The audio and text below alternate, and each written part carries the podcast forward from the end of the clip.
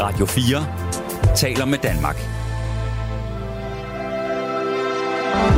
Velkommen til Portrætalbum. Din vært er Anders Bøtter. Jeg mangler stadig den der plade, der virkelig taler til mig.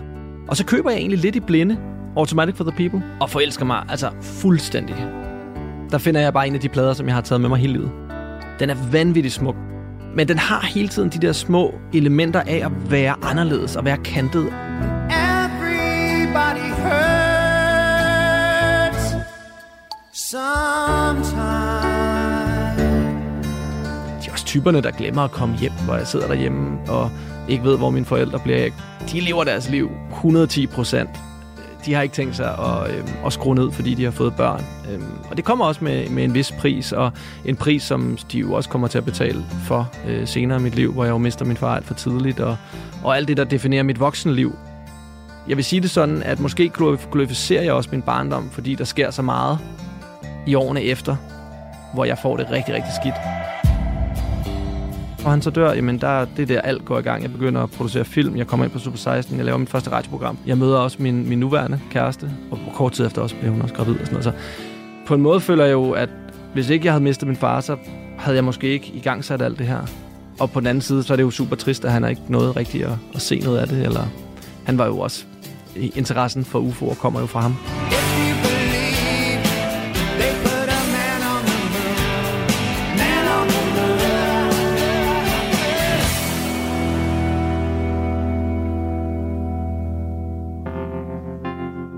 Hvis du, som jeg og ugens gæst, DR og Radio 4-vært Frederik Dirks Gottlieb, var barn i en tid uden internet, jamen så husker du sikkert, hvor svært det kunne være at finde ud af, hvilken rækkefølge bands havde udgivet deres albums i. Det problem blev især mærkbart op igennem 90'erne, hvor meget af den alternative musikkultur, der strømmede ud fra højtalerne og især fra USA, blev brugt i både tv-reklamer, biograffilm, tv-serier og computerspil. Det vil sige, at et nummer, der egentlig var udgivet på et album i 1991, pludselig kunne blive et hit på grund af et enkelt afsnit af en tv-serie, der blev sendt i 1993. Men hvorfor er det overhovedet vigtigt at vide, før du lytter til den her uges portrætalbum udsendelse, spørger du måske. Jo, det er vigtigt at vide, fordi det handler om, hvordan man som musikinteresseret teenager i 90'erne måtte gå meget nysgerrigt til sit musikforbrug. Før internettet, før smartphone-appen Shazam, ja, der var det det lokale bibliotek, ungdomsbladene, musikmagasinerne, ens venner og især tv-kanalen MTV, som oftest havde de bedste muligheder for at finde ud af mere om de bands, man lige havde opdaget. Og det var netop på MTV, at den unge Frederik i begyndelsen af 90'erne faldt over det band, som han har valgt, at vi skal fokusere på, når vi skal tegne et portræt af ham. That's me in the corner. That's me in the spotlight. Losing my religion. Men ak, den unge Frederik kunne, ligesom mange af os andre 90'er børn, ikke helt finde ud af, hvor han skulle begynde sin rejse med det her nyopdagede band. Eller hvor han kunne finde præcis den stemning, han havde hørt til MTV Unplugged. Så i 1996, der nåede han både at lede i R.E.M.-albums såsom Out of Time, Monster og New Adventures in Hi-Fi, før han endelig fandt det album, som kunne alt det, han ledte efter. Det hedder Automatic for the People og har et gåsehuds fremkaldende åbningsnummer.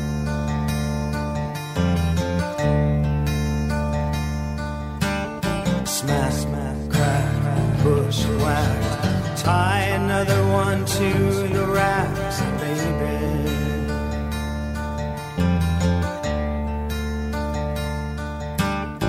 Hey, hey, kids, rock and roll. Nobody tells you where to go, baby. Ugens gæst kan skrive både børnebogsforfatter, manuskriptforfatter, filmproducer, tv-vært samt radio- og podcastvært på sit CV. Han blev uddannet fra den alternative filmskole Super 16 i 2016, har siden 2020 været vært på DR's fremragende UFO-podcast Flyvende Tallerken, er sammen med sin faste partner in media, journalist Kasper Lundberg, netop nu aktuel med tv-serien Guldfeber. Men nok vigtigst af alt, så fik han sin debut her på Radio 4 tidligere i år. Det skete, da han sammen med USA-analytiker og Radio 4-vært Mirko Reimer Elster for første gang kunne byde velkommen til vores nye program om amerikansk kultur, Only in America. Og nu, der er det mig en kæmpe stor fornøjelse at kunne sige, Frederik Dirks Gottlieb, hjertelig velkommen til Portrætalbum. Jamen altså, var det dog en fornem intro. Tak fordi jeg måtte være her. Jeg har været i tvivl om den mest simple ting. Øh, udtaler jeg dit navn korrekt? Du udtaler det korrekt, og det er der faktisk ikke ret mange, der gør. Nå, Nej, det, altså, jeg har hørt alle versioner, ikke? Øh, Godt Frederik, ja, ja, præcis, og godt leg for Dirk, og nå okay. jamen, der er mange kreative variationer. Du er jo øh, den øh, type portrætalbumgæst, som har sendt mig en lang liste med mulige kandidater til øh, albums, der har betydet meget i dit liv. Og det er jo albums, der har hver sin historie for mm. dig. Og jeg tror faktisk, at du med dine 14 forskellige albums af den gæst, der har sat rekord. Så øh, tillykke med det. Øh, jeg er lidt nysgerrig på, øh, inden vi går i gang og dykker dybere ned i øh, både det her album og dit liv. Hvordan føles det, når vi nu sidder her i dit øvrigt super hyggelige øh, kælderstudie hjemme i privaten, at vi ender med at skulle tegne et portræt af dig ud fra Automatic for the People? Selvom jeg sendte dig 14 forslag, så var der en del af mig, der godt vidste, at det var her, vi ville ende. Lad mig sige det sådan. Altså, det er jo også det der med, at man har alle mulige idéer om, hvem man er, øhm, hvad man gerne vil udstråle, forskellige faser, hvor forskellige albums har været, har været en stor del øh, af ens liv. Men jeg tror, hvis du spurgte folk omkring mig, så er det her, vi skal havne. Hvorfor? Jamen, det er jo ikke alle, der udpræget elsker bandet R.M. Øhm, det er et band, der havde nogle ekstremt store ørehængende hits i, øh, i 90'erne, og faktisk også op gennem nullerne.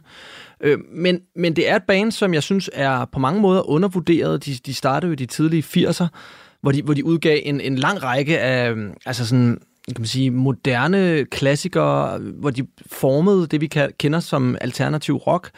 Og da jeg så stod på dem, det er jo så først, at de rammer mainstream, men der var et eller andet i den der lyd, som var min vej ind i rockmusik, min vej ind i grunge, som jeg aldrig vil glemme.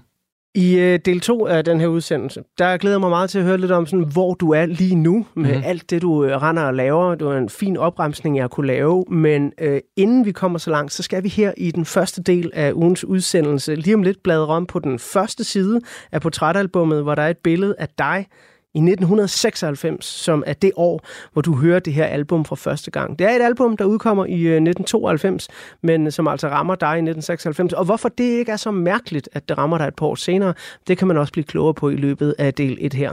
Men inden jeg bladrer op på den første side af portrætalbummet, så skal vi lige have resten af åbningsnummeret Drive.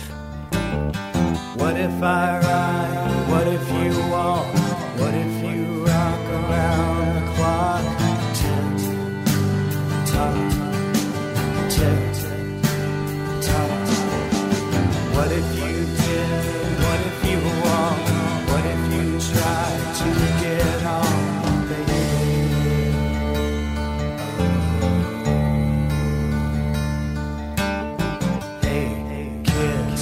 are you? Nobody tells you what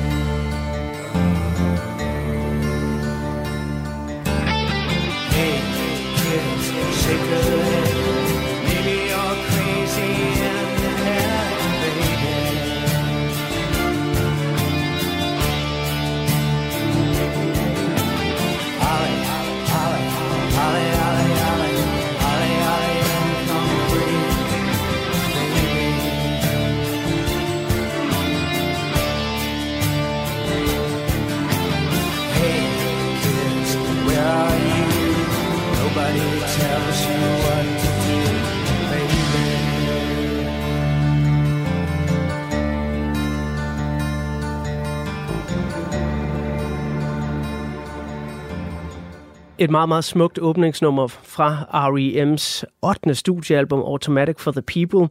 Det var også første singlen fra albumet, du fik her, Drive. Nu har jeg bladret op på den første side af portrætalbummet, og der lander vi i året 1996, mm-hmm. som er det år, hvor du øh, hørte den her plade første gang, Frederik. Og øh, jeg er lidt nysgerrig på, når vi nu ser et billede af dig. Man så ud på mange mærkelige måder i 90'erne. Mhm. Afhængig af, om man var til pop, eller hiphop, eller rock, eller var en hestedreng, eller en fysikpige, eller hvad fanden man nu kunne være. Hvordan så øh, Frederik ud i 1996? 12-13 år gammel har du været? Jamen lige der, der tror jeg, at øh, jeg har set ud på mange forskellige måder. Ikke? Jeg har både været hiphopper og du ved, sådan lidt, lidt popdreng-agtig, og jeg har prøvet det hele. Men jeg tror lige her, der har jeg øh, sådan øh, kort stridthår. Jeg havde jo altid problemer med mit hår. Du kender det, Anders. Jeg, vi har begge to krøller. Ja. øh, jeg ville så gerne have sådan noget Leonardo DiCaprio-hår, som, som kunne sidde i den der McDonald's-måge, helt Ja, sirligt ja, ned i panden. Ja. Det, det, det blev det aldrig til, så, så jeg rockede ligesom, øh, ja, hvad kan man sådan beskrive det som lidt Brandon Dillon-hår, mm, mm. Øh, stridthår, højt hår. Måske endda lidt øh, frosted tips på det her tidspunkt, altså afbladede spidser. Nå, sådan altså helt. N- Ja, måske sådan lidt mere øhm, med, med, med tydelig mørk bund. Okay. Altså det skulle være de der øh, frosted tips, altså kunne man Ja. ja. være, være spidsen.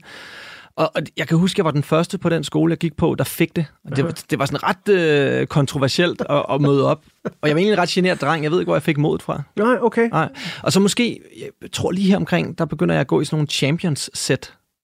Ja. Altså, som både er bukser og, og, øh, og, og zip-trøjer. Det bliver du simpelthen nødt til at forklare både til de ældre og yngre lyttere, hvad et champion-set er. Jamen, hvis jeg nu sagde et Adidas-sæt, så vil ja. folk godt forstå, øh, hvad jeg mente. Ikke? Altså et sæt, hvor, hvor bukser og et træningssæt, hvor bukser og overdel ligesom matcher. Og der var et mærke, der hed øh, Champion på, på det her tidspunkt, som var øh, min farmor kaldte for Champignon, som var et utroligt øh, populært tøjmærke. Og det her, det er så det, er inden jeg rigtig finder min stil, tror jeg, tøjmæssigt, hvor det, hvor det hurtigt blev til, til baggy pants og, og kæmpe oversized XXL øh, crewneck trøjer.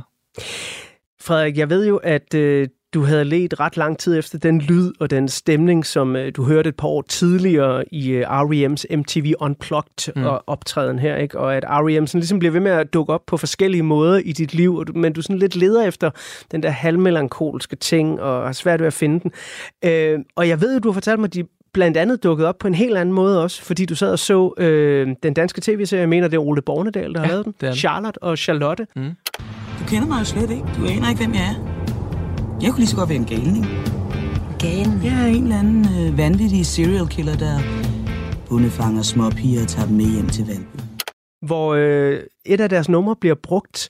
Hvad var det for en oplevelse for dig? Fordi der har du heller ikke været særlig gammel, så vidt jeg kan regne ud, som 12. Ja, jeg været omkring, omkring 12, ja. Jeg kan bare huske, at mine forældre altid gerne ville se den her serie. En stor TV2-serie, der kørte på det her tidspunkt, om de her to kvinder.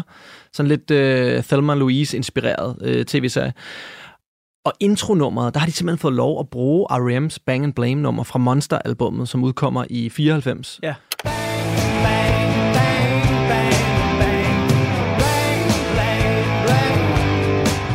Og jeg kender jo ikke ret meget til hård rock. Jeg tror, nogle af de eneste CD'er, jeg ejer på det her tidspunkt, jeg tror faktisk, jeg har en Cypress Hill CD, jeg har måske en Blur CD, men ellers så er det sådan min forældre CD, jeg lytter til TV2, eller Bob Dylan, eller Cotton Move, eller hvad de nu havde, tilfældigvis havde liggende.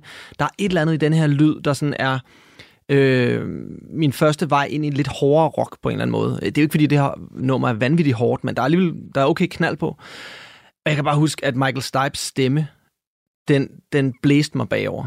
Øhm, og jeg kunne også huske den fra tidligere at have stødt på den i MTV-sammenhængen og tænkt, der er et eller andet ved hans stemme, du sagde det selv, de melankolske toner, som stadig den dag i dag bare tiltaler mig helt vildt meget. Så jeg, jeg tænkte bare, at det her album, det skal jeg bare have fat på, men hvordan fan finder man ud af, hvilket album det er, når et, det her band på det her tidspunkt har udgivet 9 eller 10 albums? Jeg tror måske også, vi skylder at forklare især yngre lyttere, at på det her tidspunkt i tv-historien og tv-seriens historie, jo jo, man hører musik, det er også det, man bliver eksponeret for meget. Men den dag i dag, hvor du kan se Stranger Things, og du kan genopleve sådan noget som Metallica's Master of Puppets, der var et hårdt heavy nummer. Ja. Det var aldrig nogensinde sket i 80'erne og 90'erne, da vi voksede op, så jeg tror også, det er derfor, at sådan et nummer som øh, Bang and Blame, det var jo faktisk mega kantet at putte ind Ja. i en tv-serie. Det har, jeg tror, det har, og, og, og Charlotte og Charlotte virkede også ultramoderne på det her tidspunkt. Så Ja, det har var en sej serie, Ja, det har været sejt, Ja, ikke? ja. Altså, det har været sådan noget, som, som du må have siddet med ret store øjne, når, når du ikke har været ældre, end du har det, og set det der i 1996. Ja, men helt vildt. Helt vildt. Og så er det jo også et øh, i øvrigt glimrende eksempel på, jamen, hvordan at en sang kan blive relevant igen. Fordi ja, som du rigtig sagde, den er udgivet 94, og Charlotte og Charlotte, så vidt jeg husker, er nemlig fra, fra 1996. Præcis. Så, så to år senere, der øh, brager den ud. Men jeg er jo så nysgerrig på, øh, og det er lytterne sikkert også, hvordan ender du så med at finde Automatic for the People, og hvordan reagerer du så, da du så endelig finder din R.E.M.-lyd? Dengang er man jo super naiv. Jeg tænker, jeg køber en RM-plade, så får jeg nok alle de der numre, jeg har hørt i radioen og i Charlotte og Charlotte. Og sådan øh, hænger det jo ikke sammen, når du har at gøre med et band, der har eksisteret siden de tidlige 80'er. Så jeg er ude at handle ind med mine forældre i Metro, som var sådan et, et stort øh, indkøbscenter i gamle dage.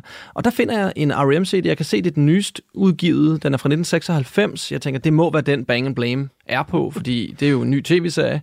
Og køber glad den her CD, og jeg er til den dag i dag var jeg faktisk i tvivl om, jeg skulle vælge New Adventures and Hi-Fi eller Automatic for the People. Jeg elsker stadig den her CD, men Bang and Blame er der ikke, og jeg er sådan lidt, af det... Han har jo så ikonisk en stemme, så jeg begynder at bilde mig selv ind, at det kunne måske være Ebo the Letter, eller som jeg har husket, som om det lød anderledes. Øhm, men i hvert fald, jeg får ikke helt det der drug, jeg havde håbet på. Og så søger jeg videre. Øhm, den næste plade, jeg køber, bliver så selvfølgelig Monster, fordi der, finger, der finder jeg så Bang and Blame. Monster er jo en spøjsplade. Den Mhm. er meget mere øh, hård, end, end deres lyd op, op til det her punkt ellers har været.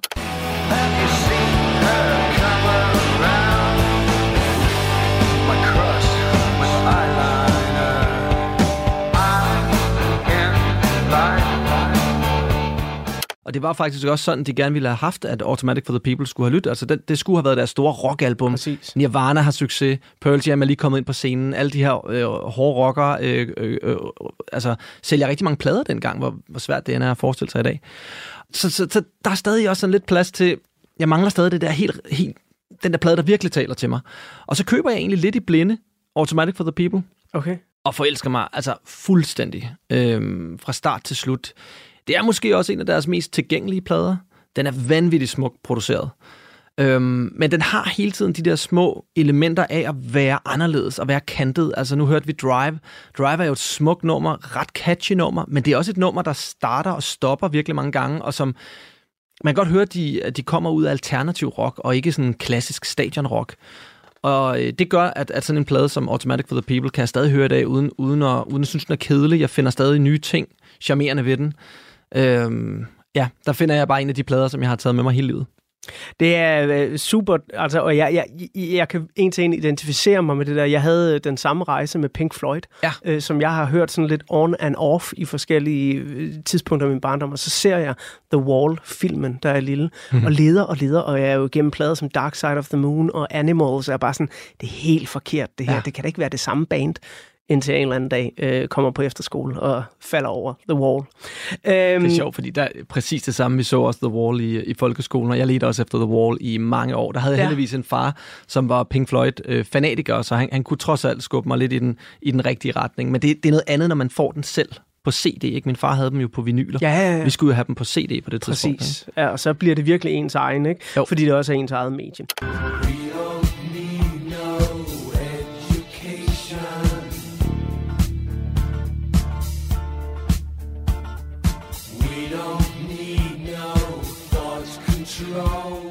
Lige om lidt så bladrer jeg op på den næste side af portrætalbummet, hvor der er et billede af året 1996, som jo er det år, hvor du forelsker dig i Automatic for the People. Men inden vi kommer så langt, så skal vi høre et af de numre, som du har peget på. Et nummer, der sådan ligesom mange andre R.E.M.-numre fik en, en meget, meget lang levetid. Det bliver udgivet som anden single øh, fra Automatic for the People i 1992, men så får det så et endnu større internationalt publikum i 1999, fordi det er med på soundtracket til Jim Carrey-filmen af samme navn. Vi skal høre Man on the Moon lige om lidt. Og du skrev til mig, at det her det er jo en ubetinget klassiker. Mm.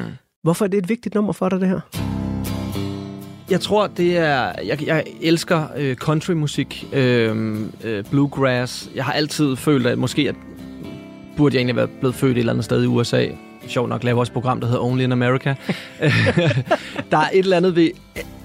Og, og det er ikke kun country, det er også med rap, og det er også med, med hård rock. Det er med, altså alt, hvad der lyder sådan autentisk og udpræget USA, det forelsker jeg mig altid i. Og der er noget ved lyden på Man on the Moon, som er måske noget af det første country-inspirerede musik, jeg egentlig hører på det her tidspunkt. Der er slide-guitar, der er en fantastisk lille... Øh, parodi af Elvis i den. Der er hele den her, alle de her referencer til populærkultur. Andy Kaufman, som er en gut, jeg faktisk lærer at kende igennem det her nummer her. Øh, en f- smuk sort-hvid øh, musikvideo. Øh, Michael Stipe, som jeg er fuldstændig draget af dengang, øh, med cowboy hat på og sådan noget det er bare altså, en skøn, øh, skøn popmelodi, og et af de eneste sådan øh, tempofyldte numre på pladen. Ja, lige præcis. Det er jo et af dem der, måske lige ud over nummeret Ignoreland, hvor de rammer sådan lidt af den hårde rock, de måske gerne ville lave, ikke? Jo, jo. Jeg kommer altid til at dykke ned i nogle kaninhuller, når jeg laver portrætalbum, øh, og jeg skulle til at sige spille en masse tid. Det er ikke spild af tid, men nogle gange så fjernes mit fokus fuldstændig fra, fra bolden på banen. Ikke? Øh, og da jeg dykkede ned i nummeret Man on the Moon, så kommer jeg til at læse et længere interview med Michael Stipe, hvor han faktisk forklarer, hvorfor han synger Yeah, Yeah, Yeah så mange gange. Ja.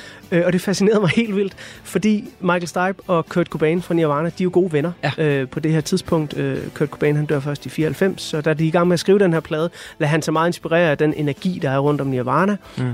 Og så siger han ligesom i det her interview, der er lavet i 2017, at jamen, grunden til, at der er så mange yeah, yeah, yeahs, det er, fordi han var så fascineret af Kurt Cobains måde at sige yeah på i fandme hver anden Nirvana-sang, som han Ja, siger. ja. Så det her, det er Michael Stipes ydmyge forsøg på at overgå Kurt Cobain i yeah, yeah, yeahs. så øh, inden vi øh, får et lille portræt af året 1996, så er der altså her allerførst Man on the Moon.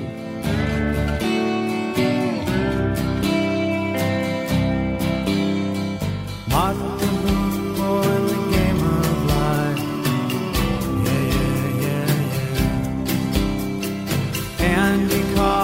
in a mess of the mansion yeah yeah yeah yeah.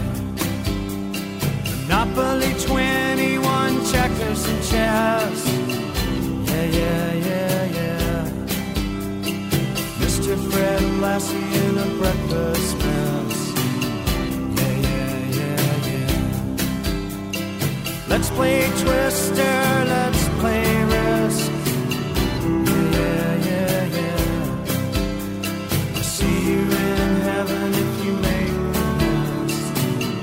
Yeah, yeah, yeah, yeah. Now, Andy, did you hear about this one?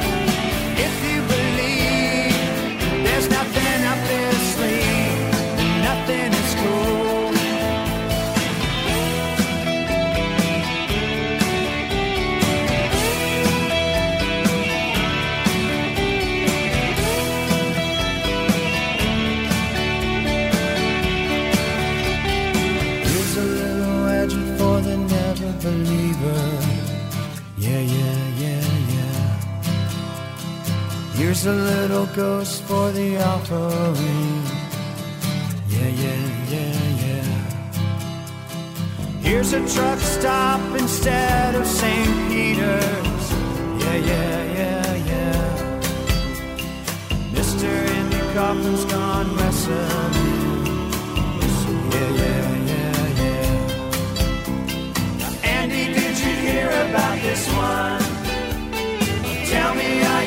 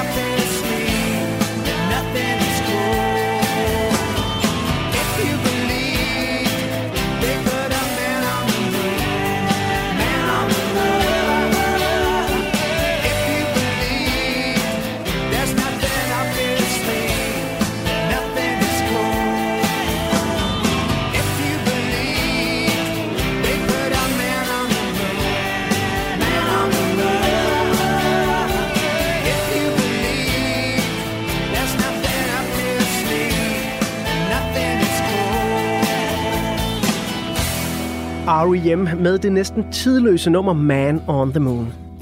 Vi fortsætter portrættet af Frederik lige om lidt, men nu der har jeg bladret om på den næste side af portrætalbummet, hvor der er et billede af det år, hvor Frederik han forelsker sig i R.E.M.'s Automatic for the People. Så lad os spole tiden tilbage og se lidt på, hvad der sker ude i den store verden og herhjemme i lille Danmark.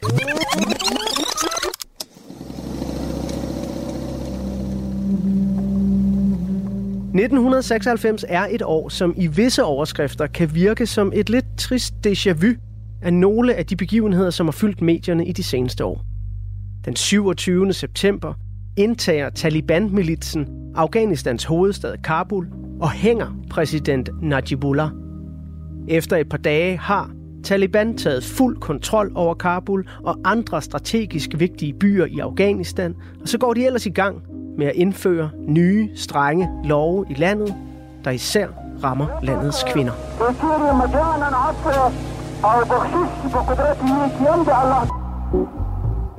I det lidt mere mundre hjørne, så er 1996 året, hvor det for første gang bliver muligt at købe det lille digitale nøglerings kæledyr Tamagotchien. Missionen den er enkel. Du skal sørge for, at give de digitale kæledyr Tamagotchien mad, vand og masser af opmærksomhed. Ellers så dør den. Da det japanske firma Bandai udgiver den første Tamagotchi, der sælger de omkring 400.000 eksemplarer. Her i 2023, der er der på verdensplan angiveligt solgt over 83 millioner Tamagotchier. Hvis man vil gemme sig i biografens mørke, så byder 1996 på helt formidable muligheder for virkelighedsflugt. Der er både romantik i Baz Luhrmanns nyfortolkning af Romeo og Julie, samt masser af action i årets mest sete film, Mission Impossible, og så er der ellers skøre og skæve sci-fi nyklassikere, såsom Independence Day og Mars Attacks. We all make mistakes, Mr. President. Mars attacks. Not anymore. Her hjemme i den lille danske andedam, der har vi et rigtig godt filmår. Animationsklassikeren Jungledyret Hugo går sin sejrsgang i landets biografer. Lars von Trier er lige ved at snuppe de gyldne palmer i Cannes med filmen Breaking the Waves. Nicolas Winding Refn debuterer med rå skønhed i den voldsomme film Pusher. Og efterfølgeren til det danske gyser filmhit Sidste Time, Dennis Jørgensens Mørkelej, udkommer. Jeg forstår det ikke. Det er et spil, siger du? Ja, det er helt nyt. Det hedder Backstab. Det er super i Amerika. Alle spiller det derovre. Hvad går du ud på? At myrde hinanden. I Skandinavien præges nyhedsbilledet især af en række begivenheder, som alle trækker tråde til den store skandinaviske rockerkrig. De blodige konfrontationer mellem rockergrupperne Hells Angels og Banditos rasede i flere år. Men i 1996 udsættes Hells Angels klubhus i Titangade i København for intet mindre end et raketangreb. 19 bliver såret, og to mister livet. I har haft 30 mand ude i Titangade i nat. Hvordan kunne det her overhovedet ske? Ja, det er jo egentlig et meget godt eksempel på, at øh, det er umuligt at dæmme op for øh, sådan en situation som her, hvis man virkelig brændte ønsker at, at slå hinanden ihjel. Skal vi lige kort runde dansk sport, så er det et virkelig godt år. Danmarks jernhårde ladies, kvindehåndboldlandsholdet, vinder for første gang nogensinde EM i håndbold. Bjarne Ries, han snyder sig til sejr i Tour de France. Badmintonspilleren Paul Erik Højer vinder guld ved OL i Atlanta, og sværvægtsbokseren Brian Nielsen bliver verdensmester. Mange har et eller andet forbundet med, med navnet Brian. Hvordan har du med det? Jeg er nok en Brian-type. Du er en Brian-type? Jeg hedder Brian, så det er ja. jo... Okay. Slutteligt, så bør det nævnes, at 1996 det er året, hvor Danmarks Radios nye tv-kanal DR2 går i luften. Og når ja, så er det også året, hvor statsminister Poul Nyrup Rasmussens regering kastes ud i en større krise. Det sker, da den populære forfatter bag bogen De Sataniske Vers, Salman Rusti, nægtes indrejse i Danmark. Begrundelsen er, at der er for stor en sikkerhedsrisiko. Salman Rushdie, der havde en fatwa dødsdom hængende over hovedet fra det iranske præstestyre, skulle ellers til Danmark for at modtage en pris for sit kompromilløse forfatterskab. Men efter et voldsomt pres fra alle sider af Folketinget, samt flere danske medier, så får Salman Rushdie på et senere tidspunkt sin indrejsetilladelse og kommer til Danmark for at modtage prisen. I dag kom den engelske forfatter Salman Rushdie så endelig til København, og han mente ganske klart ikke, at der havde været en speciel trussel mod ham. Although I believe there was not a specific threat, even if there had been, it seems to me very important, indeed, as I said to the Prime Minister this morning, more important, that the event should not be cancelled. Sådan, Frederik. En øh, lille, let overflyvning af 1996. Det var jo, som sagt, bare nogle udvalgte overskrifter, mm. både fra biografens mørke og de større politiske vinde, der blæser. Det her det er året, hvor du fylder 13 år. Mm. Så jeg er rimelig sikker på, at det ikke er alt det her, du på nogen måde er up-to-date med. Fordi du går nok både op i dit nye fede hår, øh, nogle af pigerne er begyndt at røre på sig, eller drengene, hvad du nu er til på det tidspunkt. Og der er en masse musik, der også bare spiller noget. Men hvis vi lige tager det her view er der noget af det her, der sådan fyldte i dit barndomshjem og i din omgangskreds? Meget af det, vil jeg sige. Og meget af det husker jeg enormt tydeligt. Øh, ikke mindst selvfølgelig øh, filmene. Jeg var sikker på, at du skulle til at sige Breaking the Waves og Pusher, fordi det er noget af det ja. første, der springer op. Jeg har et eller andet med årstal nogle gange. Altså, så sidder de bare fast. Det, især, for, især for de år der i 90'erne, hvor man gik meget op i at kigge på omslag. Og mm. Der var ikke noget, der hed internet på det her tidspunkt, så du skulle huske de her ting. Hvis du skulle være nørd, eller det, man, man 10 år senere begyndte at kalde for en hipster eller et eller andet, så skulle du altså faktisk lave hjemmearbejdet dengang. Ja, ikke? ja, ja. I dag, der siger man jo bare, lad os google det, ikke? og så sidder alle og glor i deres telefoner. Dengang skulle du kunne det. Øhm, også noget med at kunne en, en, en, en tracklisting øh, i hovedet og sådan ting, og, og netop også et album, eller et bands diskografi. Men jeg husker selvfølgelig de her film meget tydeligt. Vi så Breaking the Waves i, i folkeskolen. Ja. Ja. Vild, vild nok film at se i folkeskolen. Ja, men også en film, der gjorde måske lidt for stort indtryk på mig. Altså, det er jo en barsk historie. En sygt barsk historie. Jeg tænker også, der må have været nogle af de her piger, der har siddet og set den og tænkt, holy moly, ikke? Ja, altså, ja, ja. Der er manden, der bliver lam på en, øh, på en øh, bordplatform, ikke? Ja. Og så er der øh, hoved, hovedfiguren her, som, som går, går grueligt meget igennem. Og selvfølgelig Pusher, men det, men det var jo sådan, den, den havde man i armslængde, ikke? Det var bare en, en fed, fed actionfilm, Ja, eller, ja, ja. som man ikke rigtig havde set på samme måde før i Danmark. Og for sådan en som mig, som på det her tidspunkt dyrker Tarantino og, øh, og, og, og den form for amerikansk filmmagi, så, så, så var det noget af det, der kom tættest på på det tidspunkt. ikke? Jeg synes, at altså, i forhold til, at du er 13 år, så er du rimelig fremme i skoene rent uh, kulturelt. Altså, du går og leder efter det melankolske R.E.M.-album. Ikke det sjove eller det mm. hårdt rockende.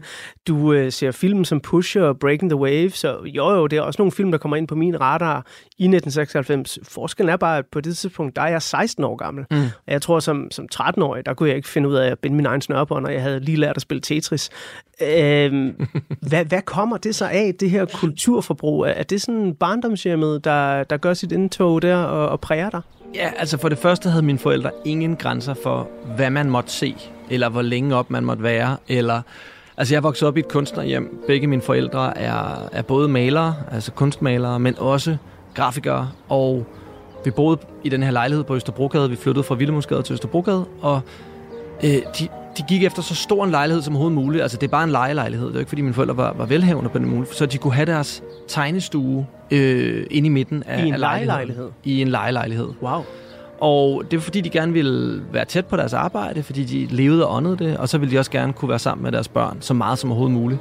Så man kunne altid være hjemme øh, hos mig og lege, og der var altid voksne hjemme, og øh, jeg synes også, de var okay søde til at tage pauser i ny og næ med deres arbejde og komme ud og, og lege med os. Men jeg er jo bare vokset op i det her kreative hjem, hvor alle deres venner øh, også var kreative og også havde meninger om diverse bands, og synes, det var sjovt at gå ind og kigge på min CD-samling.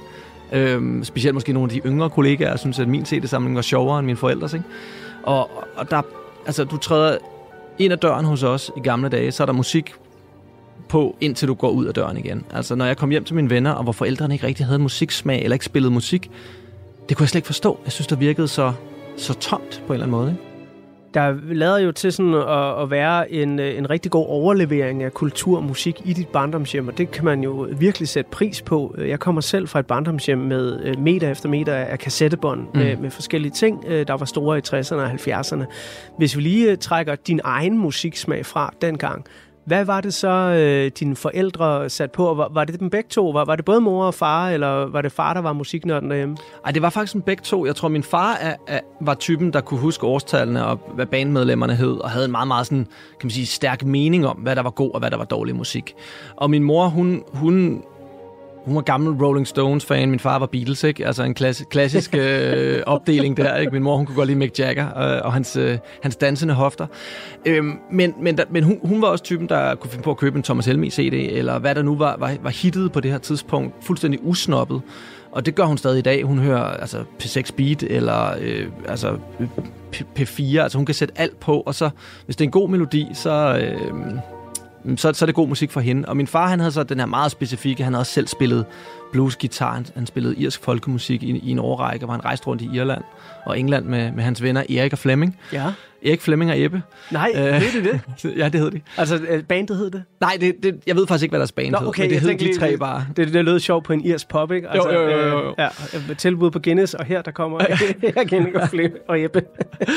Ja, altså, og det var jo helt fra, øh, fra to meter høj Flemming til, til 1,65 lave Erik, og så min far lige i midten der. Men øh, en, en mand, der virkelig brændte for musik og, og, og kunne fortælle op og ned, specielt hvis han lige havde fået lidt at drikke eller lidt at ryge, så kunne han jo fortælle mig øh, stolpe op og ned om, om de her forskellige bands, og introducerede jo også, kan man sige, øh, øh, marihuana. Mm-hmm. en lille smule hash allerede der i konfirmationsgave, noget hjemmegroet. Nej.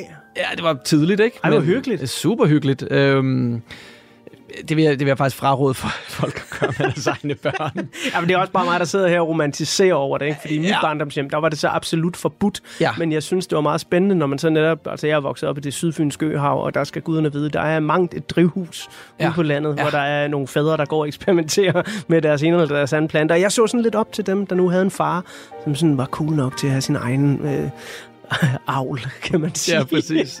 Ja, men det var fordi, også, så fandt han ud af, at man kunne købe visse øh, fuglemadsblandinger, og så kunne du faktisk hive hamfrøene ud af og gro dine egne planter.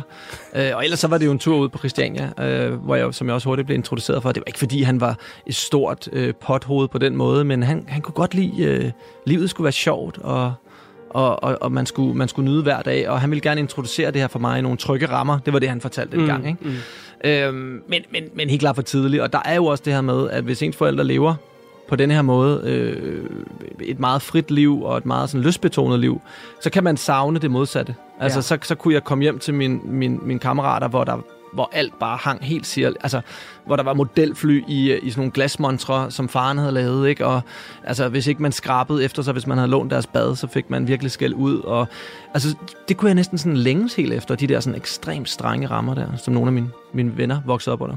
Du lyser helt op, når du øh, taler både om dit barndomshjem, men, men især din far. Betyder ja. Han øh, meget for dig øh, ja, i den her tid og op igennem livet i det hele taget?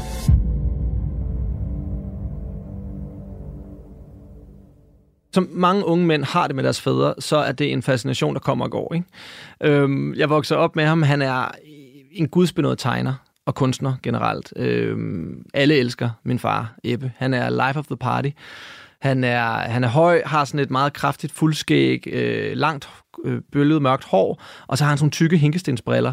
Øh, ligner lidt Pedersen for Pedersen og Findus på sin, på sin ældre dage men, men er bare, han er altid glad. Han er altid i godt humør, min far. Og, øhm, og han er god til, lige så god til kundemøder, som han er til at, at være, være kreativ og, og, og, øhm, og finde på universer og idéer. Og, altså, han kunne bare sætte sig ned og tegne, og så kunne han sidde der resten af dagen. Ikke?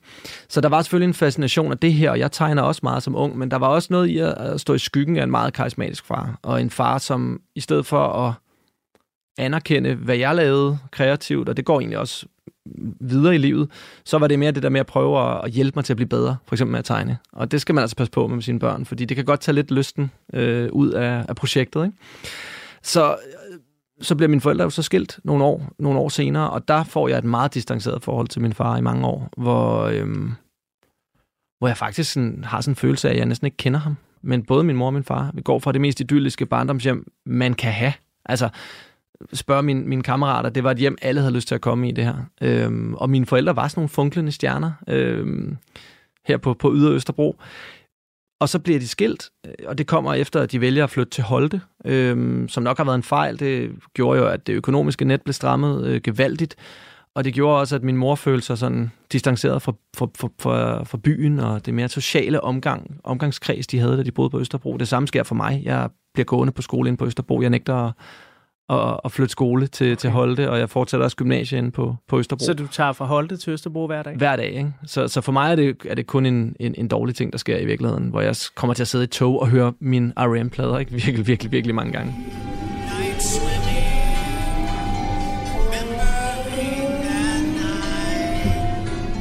Ja, det her det sker jo så sådan i, i ja, de år, hvor, hvor du også opdager R.E.M. og i årene efter. Øh, altså er, er vi sådan lidt ude i, at R.E.M.'s musik bliver lidt et soundtrack til et skifte i dit liv?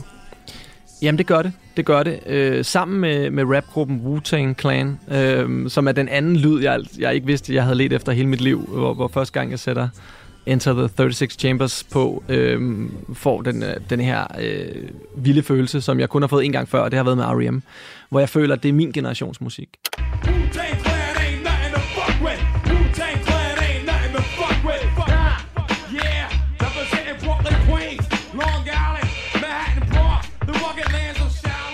Mange af mine yndlingsbands i dag er jo øh, altså The Band og Pink Floyd og øh, Beatles og Dylan eller men men men fars der er musik. Fars musik, ikke, som jeg som jeg virkelig som jeg måske også en objektivt vil pege på som noget af det bedste musik der er lavet, ikke? Øhm, men der, det kan noget helt særligt at opdage din egen generations musik, som dine forældre ikke helt forstår. Øhm, og, og det var nok mit oprør, og så, så gik det jo videre over i, i hårdere rock og øh, alle mulige subgenre og hiphop, ikke? Men, men det startede med R.E.M., og, øhm, og R.E.M. sætter jeg stadig på minimum en gang om ugen, og så har jeg sådan en hel aften, hvor jeg bare hører, hører R.E.M. Altså stadig her i 2023? Ja, ja, ja. Jeg er nysgerrig på, når man nu har forældre, der er så kulturelt øh, funderet og interesseret også, fordi de virker jo, øh, til trods for, at de måske også holder på deres, især øh, din far, øh, nysgerrig på, hvad du går og foretager dig. R.E.M., bliver det noget, som de forstår, og du lidt deler med dem, eller er det bare dit, Frederiks, eget? Det er meget mit. Altså, jeg tror, min mor kan ret godt lide R.E.M. Øhm, specielt enkelte numre. Hun er lidt mere sådan single-typen, ikke? Øh, der godt kan lide enkelte numre fra forskellige bands. Min far synes også, han synes helt klart, at de er acceptable. Øhm, specielt nogle af de mere sådan, kla- altså Automatic for the People for eksempel, tror jeg, han vil synes er et rigtig godt album. Men hvis jeg, hvis jeg sætter Document på, eller hvad ved jeg, endda måske bare New Adventures and Hi-Fi, så tror jeg, at han vil synes, det er alt for, for, for, for gagalak og for mystisk og for, for 80'er og 90'er alternativ til hans smag. Altså, og der, der kunne han godt have en lidt bedre viden attitude omkring, hvad god musik er, eller ja. var. Ikke? Øhm, han, der, der var han jo sådan, han havde det, når folk var snobbet, men han kunne ikke altid helt se, at han selv snobbede ret meget nedad nogle gange.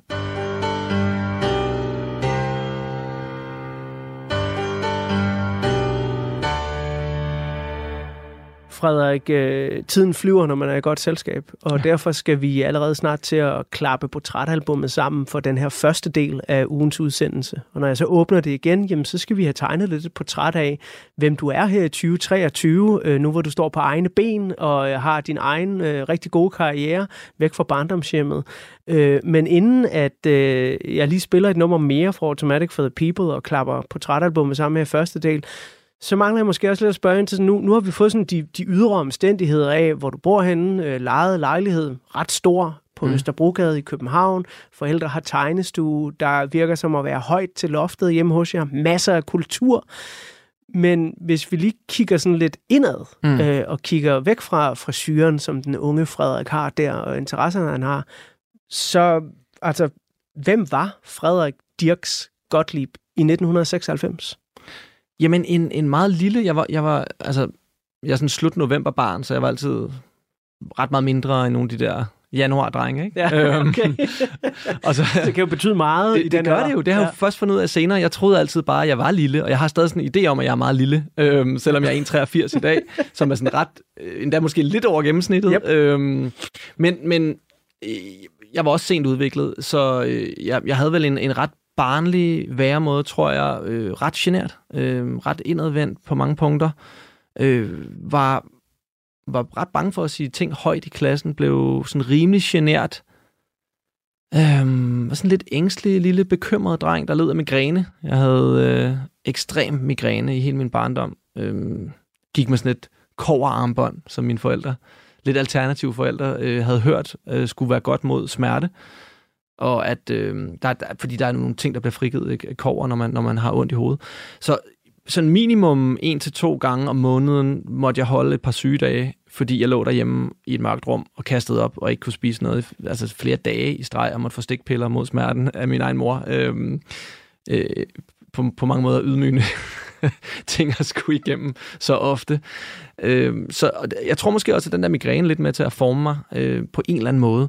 Og så mine forældres store armbevægelser gør jo også, at man jo et eller andet sted bliver en, en beskuer, måske nogle gange, mere end, end, end, end den, der er i centrum eller hovedpersonen. Og det er ikke, fordi jeg ikke får opmærksomhed fra specielt min mor, det gør jeg, men, men de fylder meget, og de er også typerne, der glemmer at komme hjem en aften, altså hvor, hvor, man, hvor jeg sidder derhjemme formentlig alt for tidligt, og ikke ved, hvor mine forældre bliver, jeg går op og banker på hos overboen, og altså ikke, at det er utilgivelig øh, øh, opførsel, men, men de, de, de, de lever deres liv 110 procent Øh, de har ikke tænkt sig at, øhm, at skrue ned, fordi de har fået børn. Øhm, og det kommer også med, med en vis pris, og en pris, som, som vi, de jo også kommer til at betale for øh, senere i mit liv, hvor jeg jo mister min far alt for tidligt, og, og alt det, der definerer mit voksenliv. Øhm, jeg vil sige det sådan, at måske glorificerer jeg også min barndom, fordi der sker så meget i årene efter, hvor jeg får det rigtig, rigtig skidt øhm, i teenageårene og op gennem 20'erne. Men det var sgu en god barndom, øhm, og jeg var en glad dreng, tror jeg. Jeg er nysgerrig på, når nu man så er den her ja, lidt forsigtige lille øh, mus, som du beskriver dig selv, mm. øh, i nogle øh, forældres øh, sådan meget store armbevægelser, hvordan at øh, omverdenen rundt om dig så er, altså i skolen for eksempel, har du nogen at dele de her interesser med for amerikansk kultur, for film og, og ja, måske endda for R.E.M., altså er det noget, du hører med klassekammeraterne? Ja, ja der er jeg rimelig heldig. Øhm, jeg har, øh, det er sådan en meget broget klasse egentlig, jeg går i øh, meget forskellige øh, typer. Yder Østerbro i gamle dage var ikke det, folk forbinder med Østerbro i dag. Altså, det var, det var et arbejderkvarter, det var, vi havde grønjakkerne, vi havde ekstremt mange ekstra, meget vold øh, på Yder Østerbro omkring Kildevældsparken, Vormandsmarken, som var, jeg tror, den største ghetto inden øh, Mjølnerparken så kom til, som jo også ligger lige udkanten af Yder Østerbro. Så, så derude på Yder Østerbro, det var sådan sted, hvor man gik alene på gaden, og så kunne du møde sådan en gruppering af, af seks gutter, som, som hævde springkniv frem og lige skulle have, hvad du havde i lommerne, hvis ikke, hvis ikke du automatisk gav dem en smøg. Ikke? Øhm, så så der, der var noget med Østerbro øh, i den her periode, der var sådan lidt... Øh, lidt broget, og derfor holdt vi meget sammen, os, os vennerne, og jeg havde mange venner fra, fra andre kulturer, som, som, var, som kom ind i sådan noget 4. 5. klasse. Altså der var en fra Bosnien, en fra Pakistan, en fra Marokko, øhm, og så videre, og så videre. Min første kæreste var fra Kina. Øhm, det, og, og det er sådan noget, jeg sætter pris på i dag. Vi havde også en klasselærer, der var enormt god til at håndtere alle de her forskellige kulturelle baggrunde, og, og lærte jo hjemmefra, at, øhm, at det, det skulle man det skulle man, man skulle lytte, og man skulle prøve at forstå deres kultur, i stedet for at grine af, at deres navne var anderledes. Fordi det var der jo også folk, der gjorde i skolegården, specielt på en skole som, som, som den, jeg gik på, hvor der alligevel der var mange ballade med Øhm, men jeg havde, min, jeg havde mit lille nørdecrew, øh, en gut, der hed Adnan, en, der hed Kasper, en, der hed Jesper, som øh, kunne lide de samme ting som mig. Og... Kunne, de, kunne de godt forstå din fascination for sådan et album som Automatic for the People? Ja, absolut, absolut. Altså, de havde måske deres egne øh, tilbøjeligheder til nogle andre yndlingsbands. Ikke? Øh, jeg havde også nogle gode venner fra en anden Østerbro skole, øh, så specielt min, mine to venner der, Jonas og Flemming, som jeg stadig ser den dag i dag, det er dem, jeg har været die hard R.E.M.-fans med, og stadig er det i dag. Altså, vi kan stadig sidde en hel aften kun og snakke om R.E.M., og samtaler, vi har haft 30 gange før. Ikke? Øhm, så, så jeg har altid haft folk at dele det her med. Øh, min gode ven Kasper også, øh, specielt da det blev hiphop, der blev det helt store. Øh, delte jeg meget med ham, og vi gik rundt og filmede, og vi stod på skateboard, og gik, begyndte sådan, besluttede os for, at nu skulle, nu skulle vi have hip-hop-tøj. Så gik vi ud og købte hængerøvsbukser. Men Frederik, du virker altså også lidt som et kontrasternes barn, forstået på den måde, altså du dyrker Wu-Tang Clan, der jo så absolut på det her tidspunkt er noget af det allerhårdeste rap, du overhovedet kan støve op og samtidig så øh, er du i et kvarter, hvor øh, der er forholdsvis meget vold, øh, der er let til øretæver, der er nogle farlige typer, også nede i skolegården regner jeg med. Og så trisser jeg også lige rundt øh, og græder lidt til Everybody Hurts, eller hvad? altså fordi det, det, det, det står en kæmpe kontrast til for mig.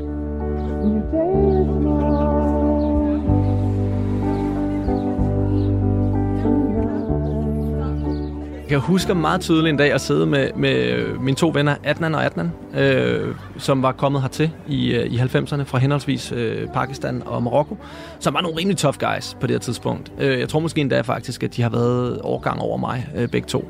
Øh, fordi der har været noget med det sproglige på det tidspunkt, som de har skulle, hvor de har skulle, skulle lære lidt ekstra.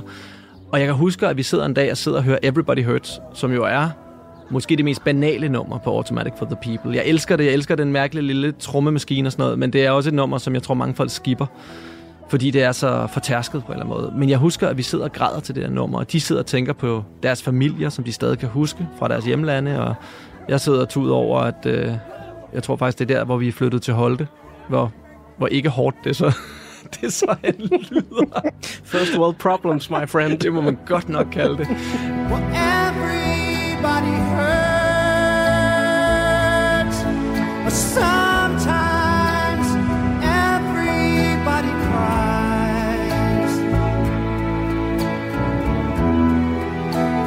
Everybody hurts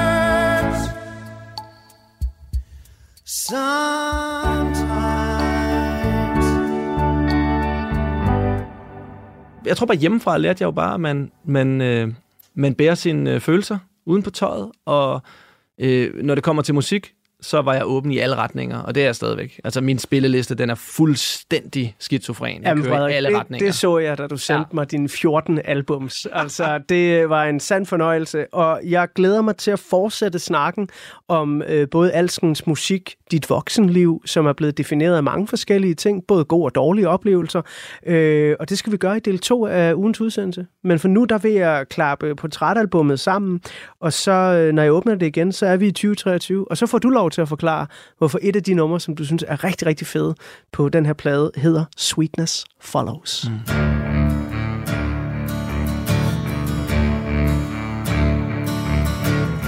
ready and to bury your father and your mother. What did you think when you lost another? I used to wonder why